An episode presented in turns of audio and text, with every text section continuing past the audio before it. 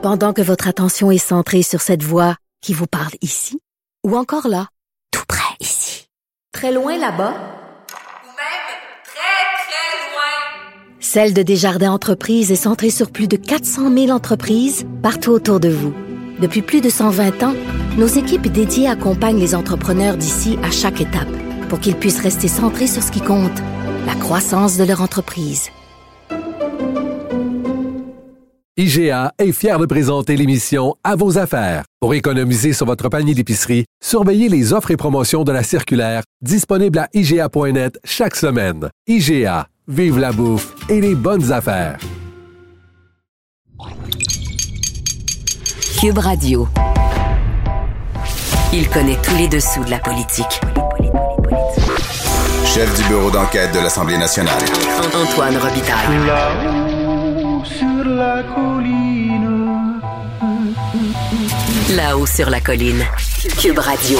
Bon mardi à tous. Aujourd'hui à l'émission avec Claude Villeneuve, ancien chroniqueur au journal, ancien rédacteur de discours aussi euh, de Pauline Marois, devenu conseiller municipal à Québec. On revient sur cette folle soirée électorale de dimanche où sa chef, Marie-Josée Savard, a été déclarée gagnante pour ensuite, deux heures plus tard, voir son principal opposant, Bruno Marchand, la coiffer au fil d'arrivée. M. Villeneuve aimerait-il siéger au comité exécutif du nouveau maire, après tout? Les programmes d'équipe Marie-Josée Savard et de Québec Fort et Fier se ressemblent. Mais d'abord, mais d'abord, c'est l'heure de notre rencontre quotidienne avec Rémi Nadeau. Cube Radio. Les rencontres de l'heure. Rémi Nadeau et Antoine Robitaille. La rencontre Nadeau-Robitaille. Et bonjour Rémi Nadeau, Bonjour Antoine. chef de bureau parlementaire à l'Assemblée nationale pour le journal et le journal. Jeu d'échecs ce matin. Oui, et puis... euh, Quel est le jeu d'échecs? Et euh, est-ce que c'est dans un comté particulier, peut-être? Oui, je pense que la partie d'échecs va être euh, un peu longue. Euh, donc, dans Marie-Victorin, à la suite de la victoire de Catherine Fournier, qui est devenue mairesse de Longueuil, Qui était députée indépendante, Après- anciennement du Parti québécois. Elle elle est devenue mairesse de Longueuil. Voilà, donc, on se demande qu'est-ce qui va se passer? Est-ce que Paul Saint-Pierre Plamondon va profiter de cette opportunité?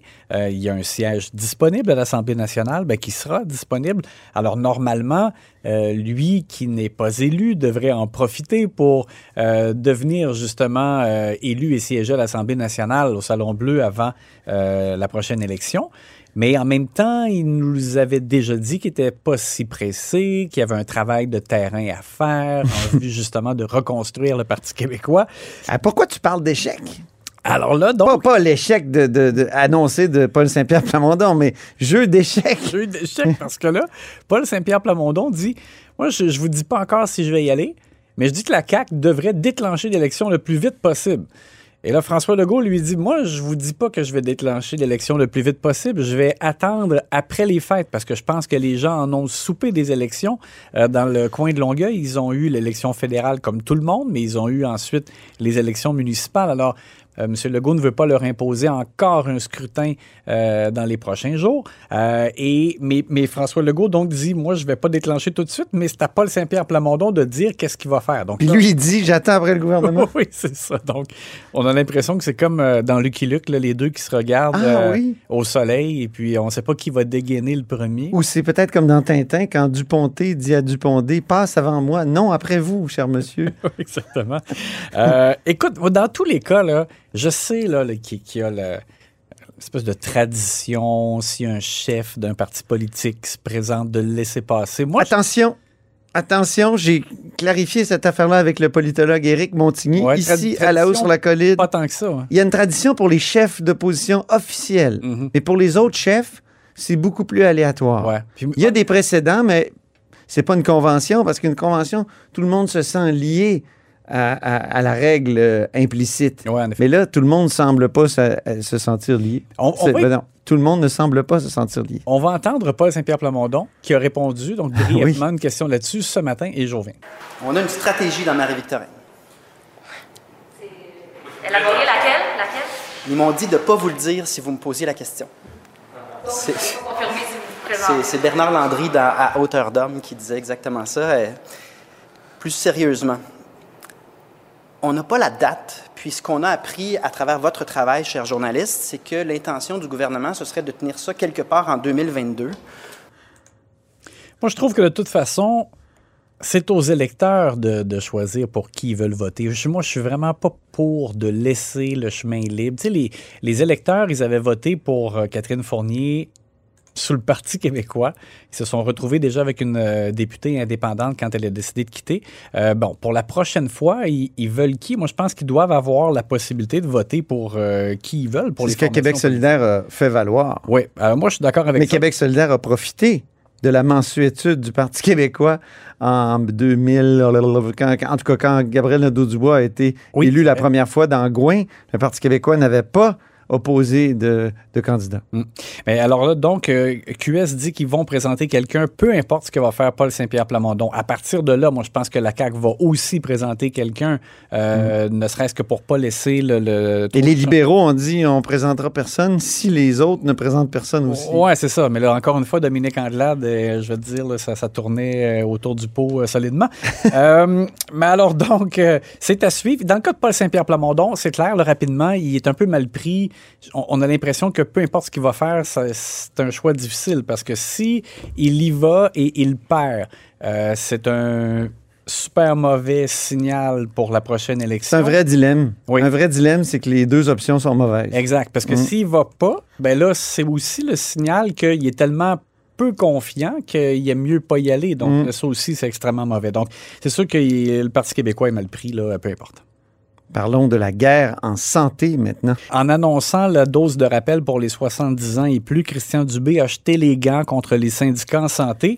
Il leur reproche de, bloquer un peu des négociations pour faire atterrir les primes de rétention et qui devraient permettre euh, d'aller chercher des, euh, des infirmières dans le réseau public. Il y a des primes qui vont de 12 à 18 000 là, selon les, euh, les cas et les régions.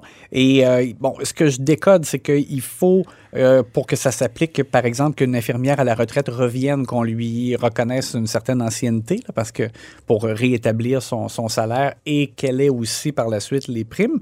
Mais là, d'après Christian Dubé, les syndicats bloquent parce qu'ils exigeraient que les primes soient aussi accordées aux employés qui sont en libération syndicale.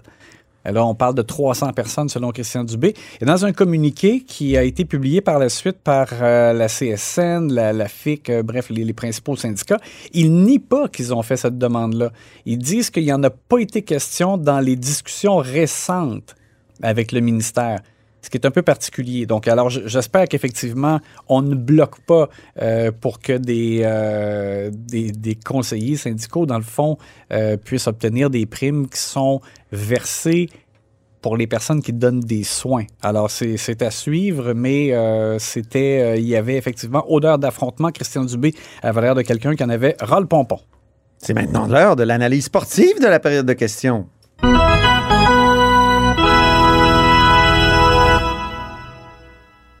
Commençons par l'esquive du jour. Oui, l'esquive du jour, c'est que Dominique Andelade est arrivé à la période des questions avec plusieurs questions sur la pénurie de main-d'œuvre.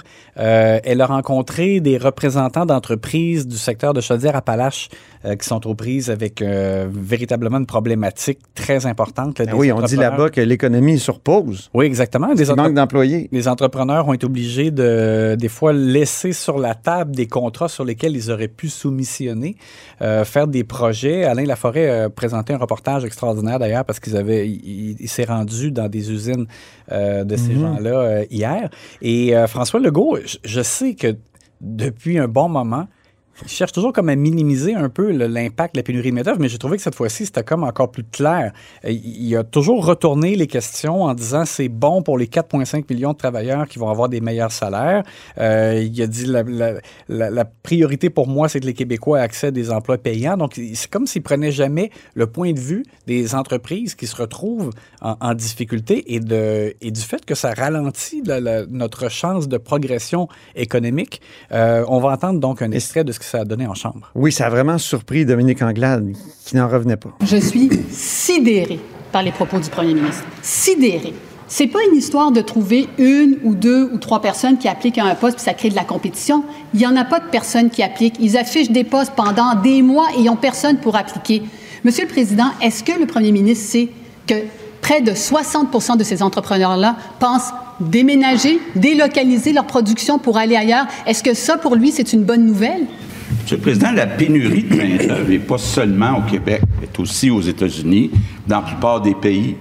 Les clients des entreprises québécoises, euh, quand il s'agit de produits qui sont fabriqués avec de la main-d'œuvre moins bien payée, mais voudraient en avoir plus des entreprises québécoises. Mais on va comprendre qu'on a tous le même défi.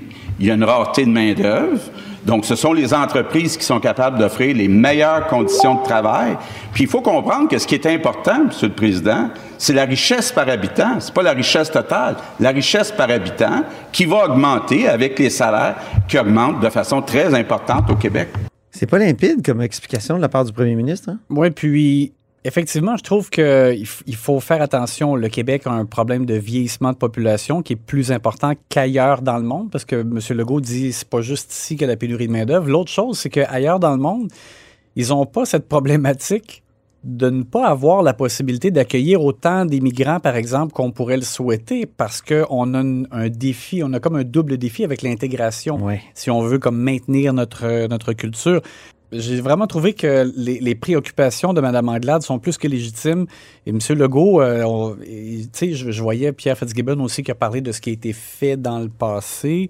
Euh, Lui aussi, Pierre Fitzgibbon a dit Je suis sidéré. On ne rappelle pas tous les programmes qu'on a fait. Alors, moi, en tout cas, je m'attends à ce qu'à la mise à jour économique, il y ait des éléments importants euh, pour répondre à cette problématique-là de, pénurie de main-d'œuvre. Il y a le ministre du Travail qui a fait une sortie aussi, Jean Boulet, pour dire que les libéraux avaient eu tout le temps pour prévoir. Parce que Il n'y a rien de plus prévisible que le vieillissement de la population. Oui, c'est ça. Il y a raison de dire qu'effectivement, on le voyait venir depuis 10-15 euh, ans au moins. Mais oui. Je ne sais pas si tu te euh, souviens des forums des générations qui avaient été mis sur pied par Jean Charest dans le temps, en 2004. Oui, c'est vrai. Parce qu'on commençait à s'inquiéter de ça animé par Isabelle Maréchal, entre autres. En tout cas, ça avait été. Oui, C'est un bon souvenir. Ça. Oui, c'est ça. Hein? Mais euh, c'était ça. Oui. Mais est-ce qu'il y a eu des suites à ce forum-là? Hum. Mais, mais ceci étant. Peut-être pas assez. Oui, mais peu importe ce que le précédent gouvernement a, pas fait ou fait, euh, là, moi, je pense que ça prend de. On est dans la chenoute. De nouvelles mesures et je, comprends aussi qu'on peut pas comme régler ça euh, en quelques mois. Là, c'est bon. Mais. Hum il, faut trouver des façons de minimiser l'impact. On a un charpentier du jour. Oui. Qui est-il? Oui, c'est celui qui tape sur le clou. qui martèle. Oui, exactement.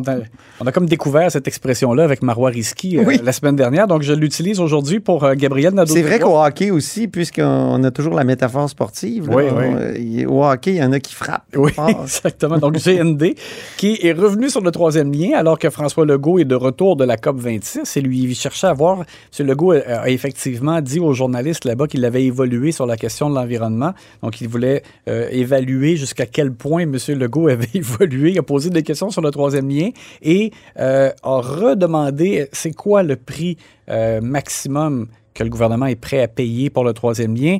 Euh, M. Legault ensuite a... C'est une excellente question. Ensuite, M. Legault a fait une passe de judo, donc on va entendre ce que ça donne. OK. Dernière question sérieuse là, pour le premier ministre. Ça fait des mois que j'y demande son montant maximal, le prix plafond qu'il est prêt à investir dans le troisième lien. Ça fait des mois qu'il évite ma question. S'il est sérieux à son retour de la COP26, est-ce qu'il y a maintenant un prix maximum au troisième lien? Monsieur le Président, c'est difficile de discuter avec un parti qui ne reconnaît pas qu'il y a un problème. on, peut, on pourrait euh, échanger sur leurs solutions, nos solutions, les avantages, les désavantages, mais ils reconnaissent pas qu'il y a un problème. Ils disent aux gens de Québec, je veux dire à Palache, étouffez-vous, nous, on ne le voit pas, le problème. Ouais, c'est une passe de judo un peu ratée. Vraiment. ça me fait penser au parti d'opposition qui disait M. Legault peut pas lutter contre le racisme systémique parce qu'il reconnaît pas le mot racisme systémique. Puis M. Ah. Legault a viré ça.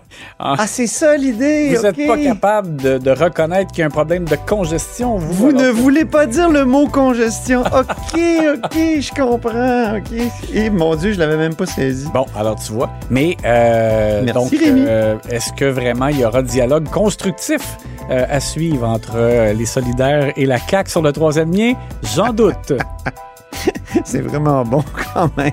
C'est meilleur que je pensais. Finalement, plus je comprends. Mais ça, des fois, ça me prend du temps. Je m'excuse, Rémi. On s'en reparle demain. C'est l'âge. À demain. oh, arrête. Quel coup bas.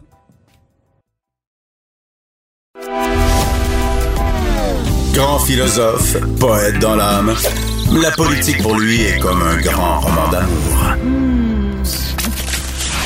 Vous écoutez Antoine Robitaille, là-haut sur la colline. Dimanche, l'ancien collègue chroniqueur au journal Claude Villeneuve et ancien rédacteur de discours pour Pauline Marois, entre autres, a été élu dans le district de Mézeray-Léret, ici à Québec, et il est au bout du fil. Bonjour Claude.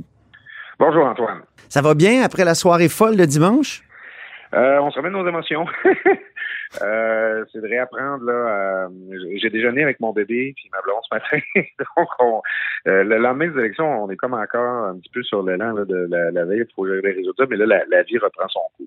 Oui, je comprends, mais là, c'était pas une élection normale. Vous avez été déclaré gagnant, d'une part, puis on, on vous voyait euh, euh, prendre euh, Marie-Josée Savard dans vos bras et tout ça. Donc, vous avez vécu la- l'allégresse de la victoire pendant quelques, ben, quoi, deux heures? Et, et donc, ça s'est effondré après. Comment vous, vous vivez ça?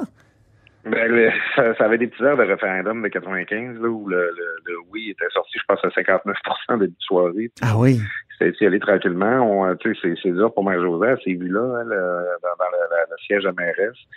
Euh, c'est sûr que ça, je m'attendais pas à vivre ça.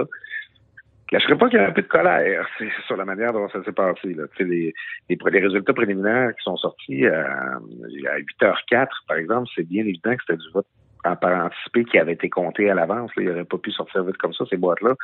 Donc, les réseaux ont décidé d'annoncer une tendance sur du vote par anticipation. Sérieusement, euh, parce que moi, j'ai fait de l'analyse politique dans ma vie, puis il me semble que tu apprends ça avant de commencer à marcher, que tu fais pas ça. Donc, mais qu'est-ce qui a euh, fait qu'elle elle est allée livrer un discours de victoire? Est-ce que. Parce qu'il faut, faut se mettre dans la situation. C'est que les, euh, les réseaux l'annoncent, les partisans euh, sont exaltés, les médias commencent à faire des demandes. Quand est-ce qu'elle va parler? Quand est-ce qu'elle va parler? Euh, les, euh, moi, j'avais commencé à donner des entrevues là, pour réagir aux résultats. C'est que à partir du moment où ce que c'est annoncé, tu peux pas l'ignorer. Donc, euh, avec le recul, on préférerait tous que Marie-Josée n'ait pas pris la parole euh, dans ce contexte-là, mais avec les, les informations qu'on avait, ah, c'était difficile. De, on n'avait pas vraiment le choix de la faire intervenir. Donc, ça, la- ça, ça a été une séquence qui n'a pas été bien gérée, mais Mhm. c'est ce qu'on a fait avec les outils qu'on avait. finalement. Et vous, Claude, étiez-vous euh, dans le cercle restreint qui a décidé qu'elle parle? Euh, Donc, autrement dit, y avez-vous proposé? Euh, Y avez-vous suggéré? Y avez-vous conseillé de parler? Non, euh, j'ai pas participé à cette décision-là. J'étais présent, j'étais aux alentours, mais euh, c'est ça, encore là, une soirée d'élection. euh, on s'occupe de nos propres bénévoles qui nous ont aidés dans la campagne. Moi, toute ma famille était venue du Lac-Saint-Jean. Donc, euh, il y, a- il y a ça aussi. Là, sais, on on s'en remet là, un peu à, à l'entourage de la chef prendre ces décisions-là. J'ai- eu- connaissance que ça se passait, que ça allait se passer, mais c'est pas une décision à laquelle j'ai participé. Donc, il n'y a plus de- d'équipe Marie-Josée Savard maintenant.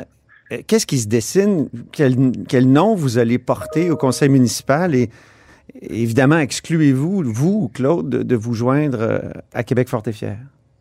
Ben, on n'a pas encore pris de décision. C'est, très chaud. On a encore, on s'est réunis là, les, élus. On a, encore besoin de, parler aussi à nos collègues qui ont été défaits. Que tu sais, c'est dur. Hein. Tu as fait une campagne électorale, tu perds, tu vas t'es chez toi, puis euh, il faut, faut continuer de former une équipe. Euh, moi, je, j'ai entendu aussi là, le message envoyé par notre nouveau maire, M. Marchand, euh, qui, qui nous tend la main là, pour travailler ensemble. Euh, moi, je j'ai- pas euh, l'intention à ce stade-ci de, de, de quitter l'équipe dans laquelle je suis. là. C'est, c'est, euh, on, on va s'organiser. Je trouve ça bien important de travailler avec mes neuf collègues de l'équipe Anjou Savard qui ont été élus. là. Donc, on n'est pas. euh, moi, je, je, suis pas- je, je suis pas aux manœuvres là, présentement là, pour, pour Mhm. voir ailleurs. Là. Je, je, je, je- j'essaie de, de- de- d'absorber ce qui s'est passé dimanche puis de m'organiser pour devenir un bon conseiller municipal avec mes, mes, mes neuf amis de, de mon parti. Mais excluez-vous? De vous joindre? Ben, je, je pense pas que c'est ça que là, M. Marchand va vouloir de toute façon. Je je l'attends pas euh, à se mettre à nous, courtiser. Tout ça, on, peut- on peut travailler euh, même en temps des appareils politiques différents. Euh, en fait, je pense que c'est surtout l'approche des prochaines élections qu'on va avoir à se demander là, comment euh, le, le champ partisan, comment il va être organisé pour cette campagne-là. C'est plus là que je vois ça dans, dans les médias. Je, je, je, je, m'attends pas à ce que, que M. Marchand nous, nous court après pour qu'on aille à son parti. Vous étiez, Claude, un critique assez acerbe. Et ça, je, je, je tiens au mot parce que vous étiez très, très dur à l'égard de Régis Labaume, là, qui est le fondateur, finalement, de l'équipe que vous avez finalement rejoint. Euh, Marie-Josée Savard s'inscrivait dans la continuité. c'est- c'est- j'ai j'ai relu vos textes là, euh, rapidement. Il y en a plusieurs où vous parlez de Régis Labaume. Vous, vous dites même le 26 août 2016, vous dites qu'il fait partie de nos Donald Trump locaux. vous étiez très dur. Euh, tu sais, le phare à, Sainte-Foy, vous, vous disiez c'est un gratte-ciel euh, dans une zone dont on n'a pas besoin d'un gratte-ciel dans cette zone-là. Euh, c'est plus, euh, c'est genre architecture de Laval, alors que d'autres parlent de Dubaï, mais les deux sont laides. Vous le critiquez, ces ordures. Écoutez, je lis ça, je me dis comment il a fait pour se joindre à cette équipe-là? Euh, écoutez, bon, d'abord, je, je sais Antoine très attaché à la langue française aussi. Je pense que vous allez quand même me pardonner d'utiliser une expression en anglais pour qualifier ma Oh non. relation avec Labaume. Je suis un born again Labaume. Ah! Dans sens que oui, j'étais très critique de l'administration. Euh, puis euh, moi, dans mon porte-à-porte, euh, je m'en cachais pas. Des fois, je disais, ah, attends, faites ça? Puis je disais, ah, je suis parfaitement d'accord avec vous. Moi, je me, surtout quand on se présentait avec Marie-Josée, euh, je me sentais très à l'aise de prendre mes distances avec certaines euh, parties de l'héritage de M. Labaume. En même temps, il y a deux choses. C'est que il y a un constat, c'est que la ville de Québec, elle va bien ça se passe bien à Québec. Puis je, je- je suis capable de dire que moi, quand je suis arrivé à Québec là, comme étudiant, là, c'était l'époque de l'enquête Scorpion, puis les fusions n'étaient pas digérées, tout ça. Il y avait une ambiance euh, délétère en ville. Puis qu'on l'aime qu'on l'aime pas, qu'on soit d'accord avec ses décisions ou pas, Régis Labaume, il, a réussi à nous amener ailleurs. Ça, je le reconnais ça. Deuxième chose, moi, quand Régis Labaume a décidé d'aller de l'avant avec le projet de tramway, ma réaction, Antoine, c'était vraiment de me dire enfin, la ville fait quelque chose pour moi. Enfin, la ville va faire avancer un projet qui est cher à mes yeux. Puis, à partir de ce moment-là, si vous avez continué à regarder mes articles, mon ton a changé à l'endroit du maire. Je, je- suis devenu euh, beaucoup plus bienveillant à son endroit. C'est pour ça qu'à la fin, j'étais à l'aise d'être candidat là, dans, cette équipe-là. Puis, j'étais à l'aise avec euh, l'héritage aussi.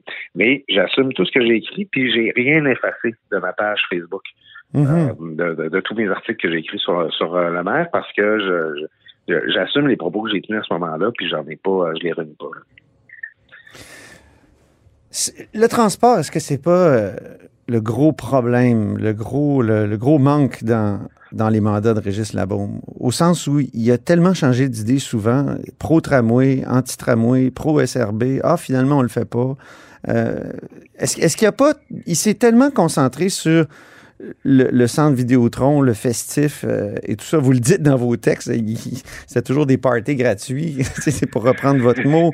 Euh, donc, est-ce qu'il n'y a pas tellement niaisé sur le, sur, le transport qu'on est pris aujourd'hui à, faire un peu en catastrophe un tramway? Euh, ça a pris du temps. Ça a pris beaucoup trop de temps, c'est vrai. On avait à Québec le plan de mobilité durable en 2011 qui avait qui, qui jetait les bases là, finalement là, de, de ce qu'on de faire présentement. Ça fait dix ans. Puis là, ben, il y avait eu à l'époque, c'était ça des Jean Charest qui avait, qui avait fermé la porte. Là, t'auras jamais assez. On ne donnera jamais l'argent qu'il faut pour faire un tramway, trouve autre chose. Euh, c'est c'est ce temps-là qu'on a perdu. C'est ce temps-là où ces dossiers-là, ils n'ont pas avancé en. Puis euh, Bon, il y a d'autres obstacles, c'est sûr, avec le SRB, bon, c'est là, le maire l'a oublié là, à un moment donné, qui a décidé qu'il se retirait.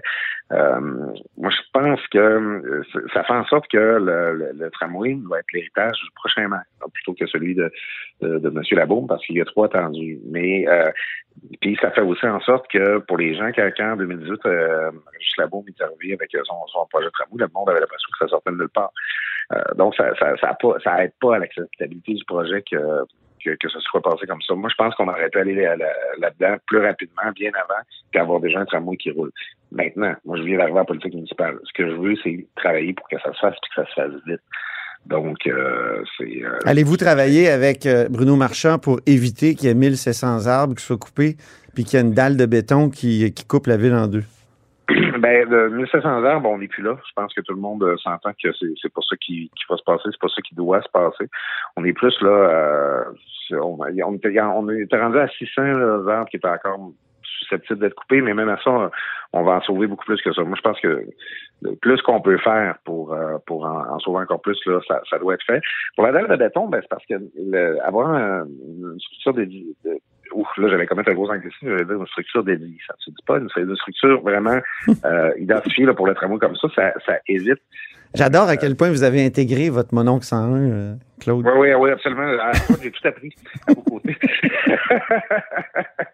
C'est euh, une, une structure là, qui, qui s'assure que le tramway passe en site propre. C'est ça que je veux dire. Ah, voilà. Euh, que- comme une, une, une dalle de béton, mais c'est ça qui assure que le tramway n'a pas besoin d'arrêter aux lumières, c'est ça qui assure que le tramway passe de façon fluide et priorité dans le trafic. Alors, euh, je pense que la dalle de béton, moi aussi, ça m'agace, mais c'est la façon qu'on a trouvé de faire en sorte que ce soit sécuritaire pour les, les, les usagers, les, automobilistes, les, les piétons, puis s'assurer que le tramway ce soit, sera efficace, parce qu'à la fin, c'est ça qui va faire en sorte que les gens vont le prendre pas. Si le tramway arrête, est obligé d'arrêter à toutes les lumières, euh, les gens ne seront pas intéressés à voyager dans ce dans ce euh, véhicule-là. Alors, je pense que la, la dalle de béton, c'est un peu un, un pis-aller pour que le projet fonctionne. Le phare, est-ce qu'il faut le faire, euh, Sainte-Foy? Allez-vous vous battre pour qu'il se, fasse? Vous qui étiez euh, vraiment très, très critique, même dans sa version, euh, moi aussi, je vais utiliser un anglicisme, light. Ben, c'est bon, c'est le projet de, de, de, de promoteur privé, évidemment que la ville autorise, puis le PPU là, là, qui, a, qui, a contourné. Euh, écoutez, j'ai hâte de voir comment ça va virer, mais euh, à voir comment les, euh, édifices à bureaux. Euh, donc, construire des édifices à bureaux, c'est pas nécessairement dans cette période post-pandémique euh, l'investissement plus judicieux. Donc, euh, je sais pas si ça va se faire ou pas. Moi, je suis pas un grand fan de ce projet-là. Il, est, moins pire dans sa forme actuelle qu'il l'était euh, initialement. Mais euh, en tout cas, moi, je me, je me, je, me sentirais pas obligé de jouer les majorettes là, pour ce projet-là qui, qui, personnellement ne me plaît pas particulièrement. Le municipal, est-ce que c'est rendu le refuge des souverainistes? Catherine Fournier à Longueuil, Mathieu Travesti à Terrebonne, Marc Boursier à Saint-Jérôme, Guillaume Tremblay à Mascouche, Claude Villeneuve à Québec. C'est, la liste qu'a dressée Mathieu Bocoté ce matin dans le journal. Euh, Ben, je- écoutez, je- j'espérais que personne ne le remarque. Oui, c'est vrai que je le remarque. Euh, puis, euh, on se le cachera pas, là, dans l'équipe de M. Marchand euh, qui a été élu ici à Québec, il y a beaucoup de mes anciens euh, amis, là, de- ben, en fait, non, mes anciens collègues qui sont toujours des amis Mhm. Parti québécois. Et, euh, Surtout dans son entourage, hein? Surtout dans- oui, oui, Bruno Pierre C, qui a dirigé sa campagne, François Paquette, qui a été mon collègue comme rédacteur de discours de Pauline Marois. C'est du bon monde, c'est du monde solide.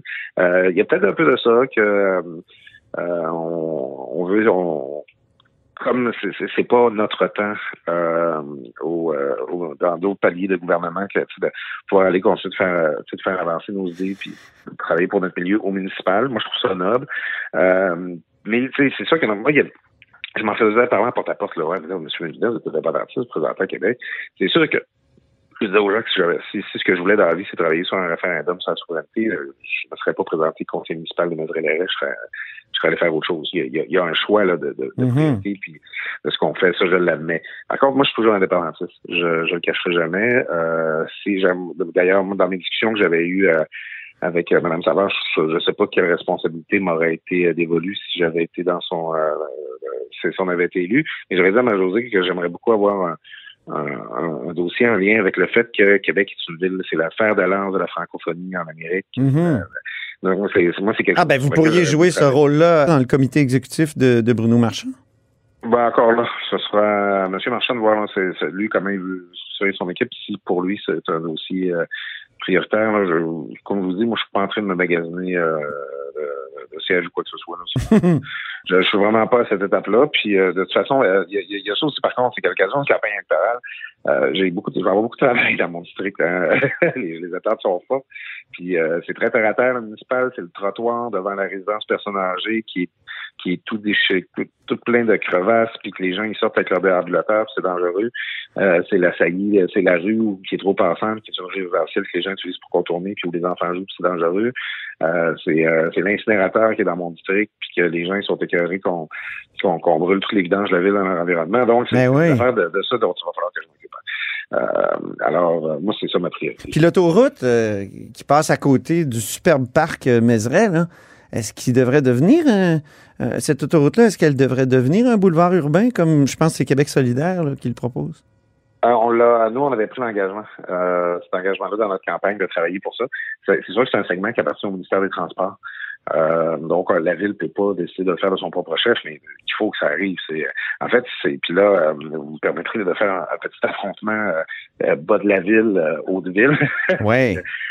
c'est que euh, il y a- dans l'ouest de la ville, à Sainte-Foy, il y a ce superbe aménagement, aménagement-là qui est la promenade Samuel de Champlain. Euh, je comprends pas pourquoi on n'avait pas le droit sur du Montmorency, nous, d'avoir un aménagement de ce genre-là dans l'Est, d'avoir accès au fleuve, de pouvoir aller pêcher, de pouvoir... euh, je, je vais pêcher avec des amis, des fois, l'espèce de pointe qui est au bout de l'autoroute à Beauport, c'est dangereux. Euh, tu sais, pourquoi nous, on, peut- on, on pourrait pas avoir des aménagements comme ceux-là? Donc, moi, je- en fait, j'appelle ça... le- Mont- Dufresne Montmorency doit devenir un boulevard riverain. Euh, où euh, il Mhm. donne accès au fleuve, puis qui est plus sécuritaire parce qu'on l'a vu qu'il y a eu des tragédies qui sont passées dans, dans, dans ce secteur-là, qui Ben sont oui. mal conçues. Donc, euh, moi, c'est euh, j'en, fais une priorité là, pour la ville et pour mon district. Ben, c'est enregistré, Claude Villeneuve. Merci infiniment pour cet entretien. Puis, c'est pas fini. On va sûrement se reparler. Oui, c'est ça qu'on a des occasions. Je te remercie. Au revoir. Et c'est tout pour La Haut sur la Colline en ce mardi. Merci beaucoup d'avoir été des nôtres. N'hésitez surtout pas à diffuser vos segments préférés sur vos réseaux. Ça, c'est la fonction partage. Et je vous dis à demain. Cube Radio.